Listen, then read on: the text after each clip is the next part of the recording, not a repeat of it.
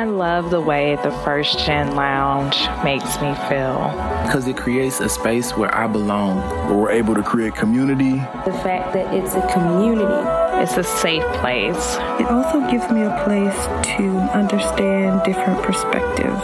The stories of these individuals prescribe transformational perspective. I receive encouragement, enlightenment, empowerment, and also serve as a catalyst to just keep going. Where we're able to be our true selves. I'm allowed to be an unapologetic first gen. And above all else, tell our story. And every episode is unique. I love it. I'm your host, Dr. Eve, and I'd like to welcome you to the First Gen Lounge.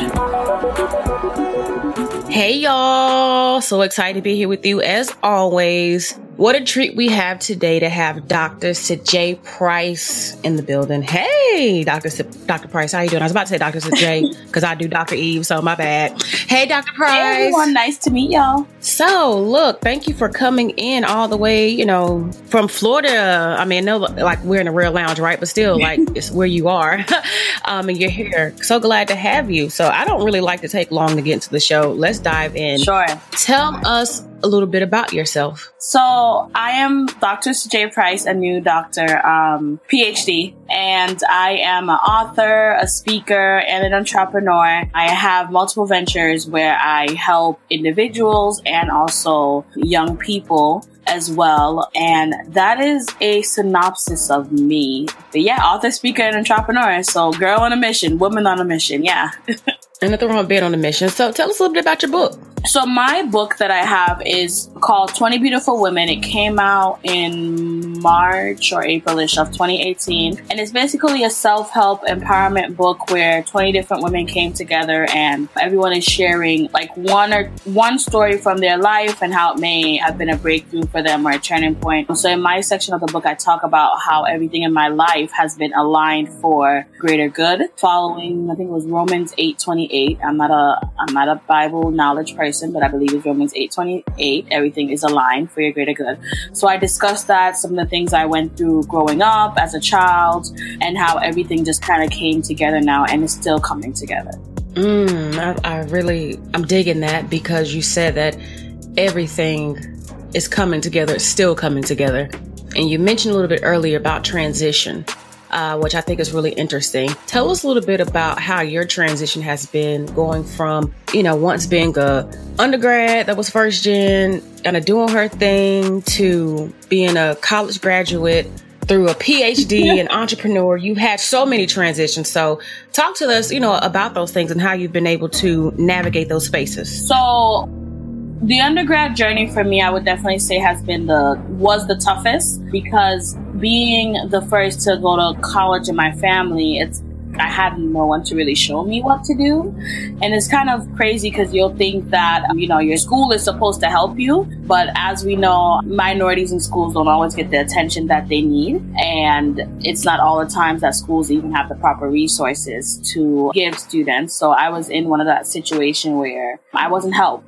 I was not help, and it was literally me applying for everything by myself. What's a funny quick story is that being that I had like a four point something GPA as a nerd, SGA person, super involved, I applied to 10 universities and only got accepted to two. Oh. And I highly believe the reason why I only got accepted to two was because I was told to apply like the October of my senior year versus the summer before the senior year began. So while everyone else was getting back their acceptance letters, I was just applying, and I, I firmly believe that's why I got denied because it clearly wasn't my grades. But um, but yeah, I got accepted to two and chose one, and that's how I ended up in college. The financial aid process, the entire college process was very lonely because it was kind of like me and my mom really figuring out everything for the first time. So um, that was the process, but we made it through. There were times when I had to work two jobs to pay tuition, and my mom had to borrow money from someone to pay tuition. Did many hustles to to get the tuition paid because it was a situation where once again I missed opportunities for scholarships because I didn't know, didn't have help, didn't have guidance. So there are a lot of missed opportunities. But made it through. Long story short, graduated with that. Went on to my master's program. Luckily, I had got a job in the middle of the recession that would pay for my college tuition. So I basically, hmm. if it was almost working for free, but it worked. it worked. That's what matters. so I got my master's degree and then PhD, new graduate, and that's a whole five year ballpark on its own. Well, congrats. Literally living life and everything and studying. Living life, living life and yeah. everything. Congrats to you though for what you've done because as a first gen, I could totally relate having gone through the master's, having gone through the PhD, trying to figure it all out. And it's kind of like, does anybody uh, realize that this is a lot of work? And they're like, oh, you're just in school. You still in school? I love school. Yeah, oh my god, definitely, definitely. It was it was those those questions, but I can honestly say at the end of it, when I walked into the graduation ceremony for the doctoral program, and I saw my family and my grandma and everybody was there, and they were so proud, and I cried, I bawled. I didn't even cry, I bawled. I I ugly cried. My whole makeup was coming off because it was like the family. It was a sense of accomplishment for the family to be the first in the family that had a doctor, you know? So it was, yeah. Yes. Yeah. yeah, I, I definitely can feel you. My grandmother came to my graduation and that was, you know, priceless. Yeah to see her having seen me through all. And actually, my grandmother came to all three of my graduations, which is really significant. Um, as did my aunt. Well, no, my aunt didn't take that back. My mom was definitely there. But anyway, I actually felt more of a sense of accomplishment. My husband graduated. He's first gen as well. And it was kind of like, look at you, black man, you first gen black man, you better do your thing. And so I, I, cause as women, it's almost expected for us, you know, to go out and take over the world. And so I, I love that you felt that sense of accomplishment and that your family was there to witness it because a lot of families don't understand what that means sometimes to have this this schooling yeah. as they yeah, say. It, it, it definitely for me it was it was big for me because for me and my family I felt like it break generational curses within yes. our family. So it was very important and significant for me. And even sometimes like I'll talk to my grandma and she'll tell us, Oh, you know, your grandfather, his mom, so your great grandma, or um, you know, she was a slave, she was a house slave, she always said. And so when you know the more and more she started to tell us that you know you begin to realize how important it is because that's my great grandma you know? That was a house slave and she was born into segregation well you know or the early end of slavery era situation. And then my mom was born into segregation. So it's like you kind of see mm-hmm. that pattern and realize that you are the first person to really be changing that narrative around. Yes. And then the more and more you like i researched it from my family i've realized that even my last name is a house is a slave owner's last name. And little stuff like that i've realized and you know, just just just realizing that because I think it was this long story short. My grandma said how my great grandma slept with uh, with her slave owner or something like that because she was in the house, and then that's how she had my grandpa and stuff like that. So our family was born into slavery, so it's kind of like you have those generational situations embedded, and to finally overcome them, it's definitely victorious for sure. Absolutely, no doubt about it. And it's funny you mentioned the we all have a, a house name for lack of better words. It came from somewhere. And then it's like, you don't really think about it, but it's like, yeah, we still have a lot of the past that we're holding on to. And, uh, but we evolve as people and we make decisions every day to not be victims of our past. I guess that's a good way to. Absolutely. So something that we talked about, you know, prior when we got to meet each other, and I'd love for everybody to listen to this, this aspect of your story. You actually have a, a different situation where you kind of just moved around a bit. So talk to us about the moves that you made in terms of, you know, being in California, going back to Jamaica and what those things have have really done to help shape you in your journey of sure adulting. So, um, I was originally born in California and a lot of people don't know that because they speak to me and, and, and automatically you can hear the Jamaican accent. Never been really right. able to cover that up.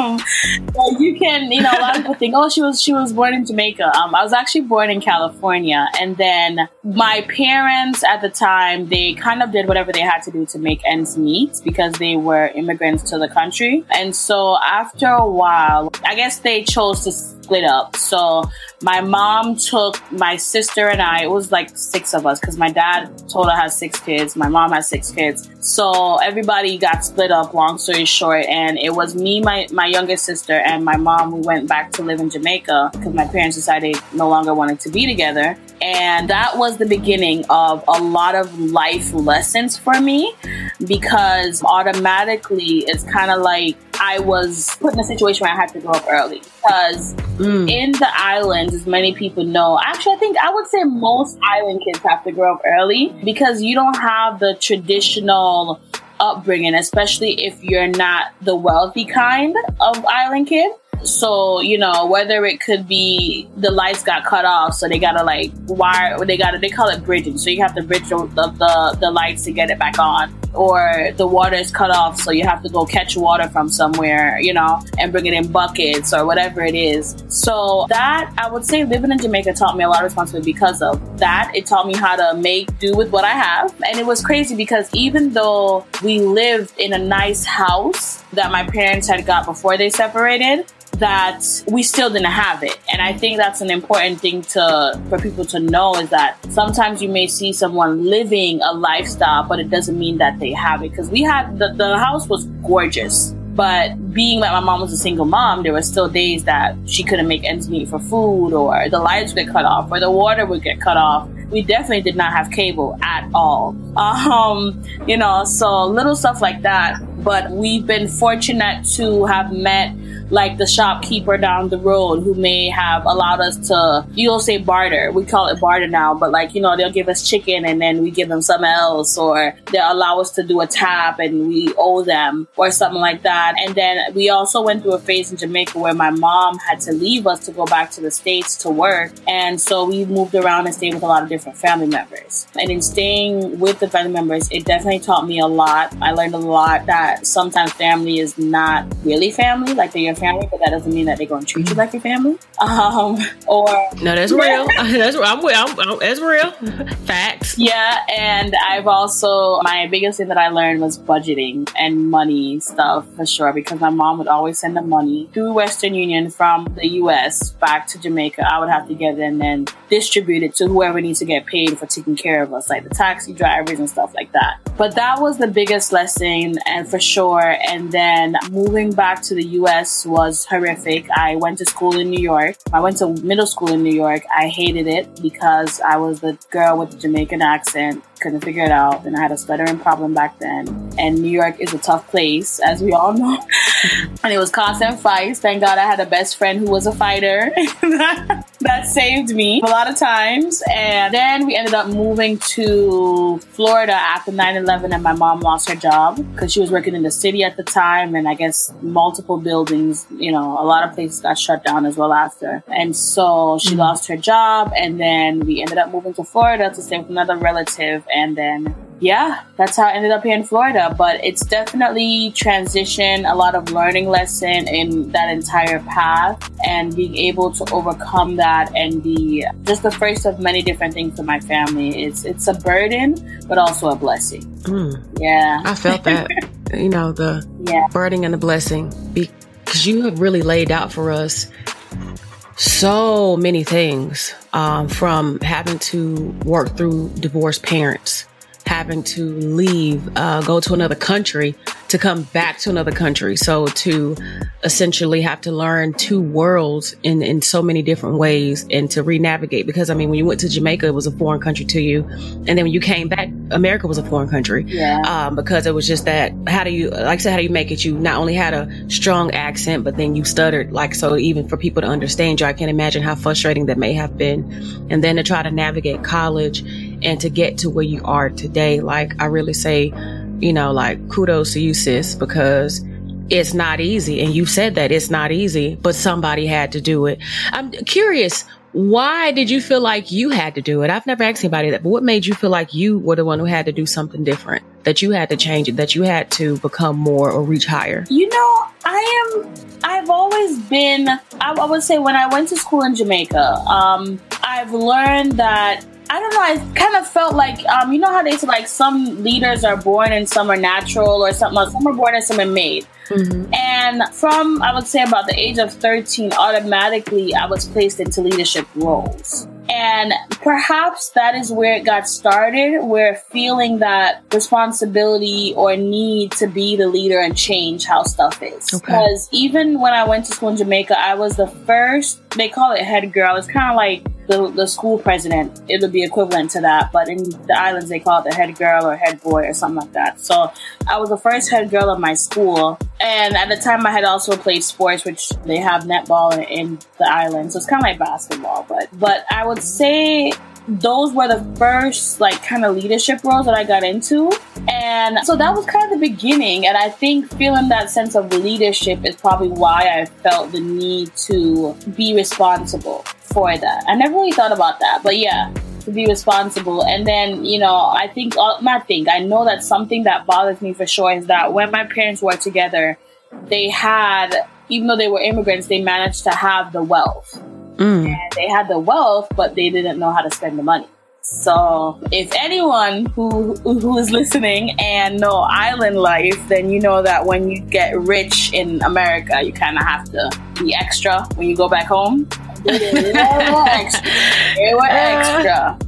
Show 'em what you got. they they were extra, so they were showing out, and so they mismanaged the money. and um, so it was always my thing where like I always felt like I want I want us as a family to go back to that original place that we were, except this time be responsible with the money. So they call me the cheapskate, but I don't care. right. Say these coins.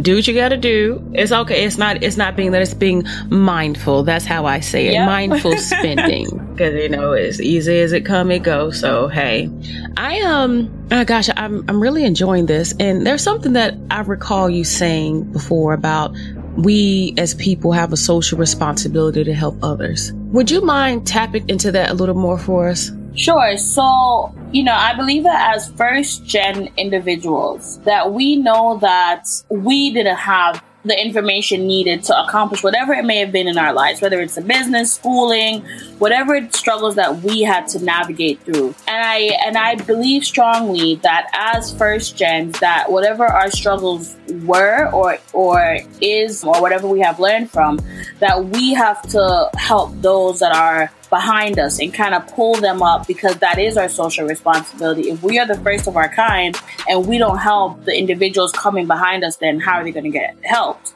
Mm-hmm. So one of the things that I do to fulfill that social responsibility is I started a nonprofit and we help students with literacy, college planning, and teen entrepreneurship. And because we know, as I discussed earlier, the college situation for me was I was clueless. I was literally just me and my mom out there trying to fish for answers and we looked up. But at the same time, I've never, I don't want other young kids who are also first gen to have to go through the similar struggle of not applying early or not getting enough scholarships or different stuff like that. And especially when they have the criteria, you know, when they have the criteria and they can meet the criteria and then they're still missing the opportunity, especially if they want to go to college.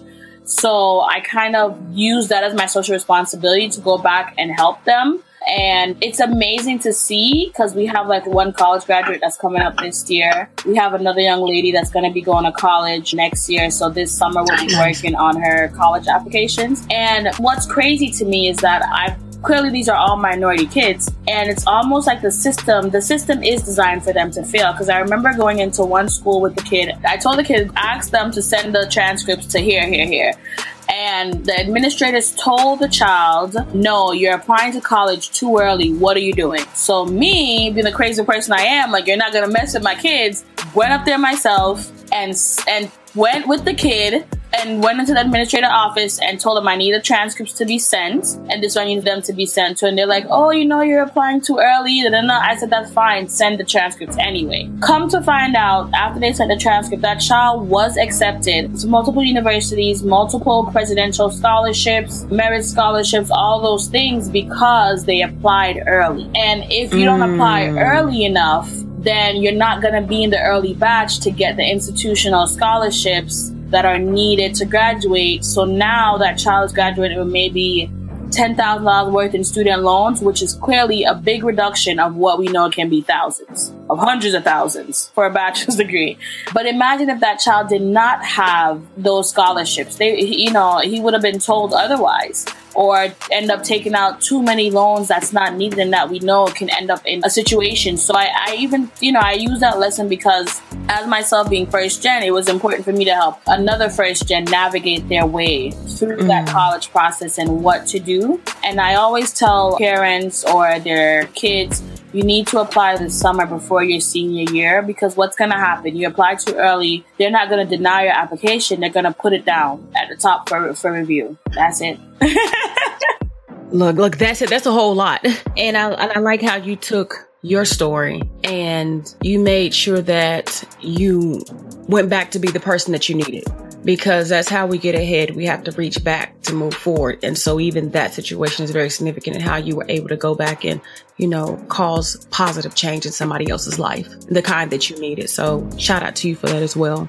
Is there anything that you've learned as an adult that you wish someone would have told you before you had to learn the hard way? Uh, I think the concept of how to love myself and also I would say definitely how to love myself and also the concepts of even relationships, if that makes sense, because being in, you know how they have the whole black love thing going on nowadays, mm-hmm. and it's almost like if you never grew up seeing that, you don't know what to expect in a relationship, what to accept, not accept, or you know, or if you never saw somebody loving themselves, or your parents never taught you how to love themselves, how would you know? And then when you kind of go back down history, once again, you realize that maybe grandma didn't know how to love herself, so how could she show mama how to love herself? You know, and then you realize how could they even show because great grandma was a freaking house slave. So nobody knew how to love themselves. and, you know, because they were being told what to do all the time. So, yeah, so little stuff like that. Just, I, I would definitely say that I wish that I had guidance for. Even the aspect of building a business as well, um, I wish I had guidance for. Um, a lot of the stuff that I learned is self taught or I learned through school as well but that is definitely something that I wish that I had guidance on. But as I said, everything always works out and is aligned for the greater good, for sure. No doubt about it. So we're coming to a place in, in our conversation where we're wrapping it up. This ends up being the saddest part for me because these conversations can go on and on and on because I like to talk.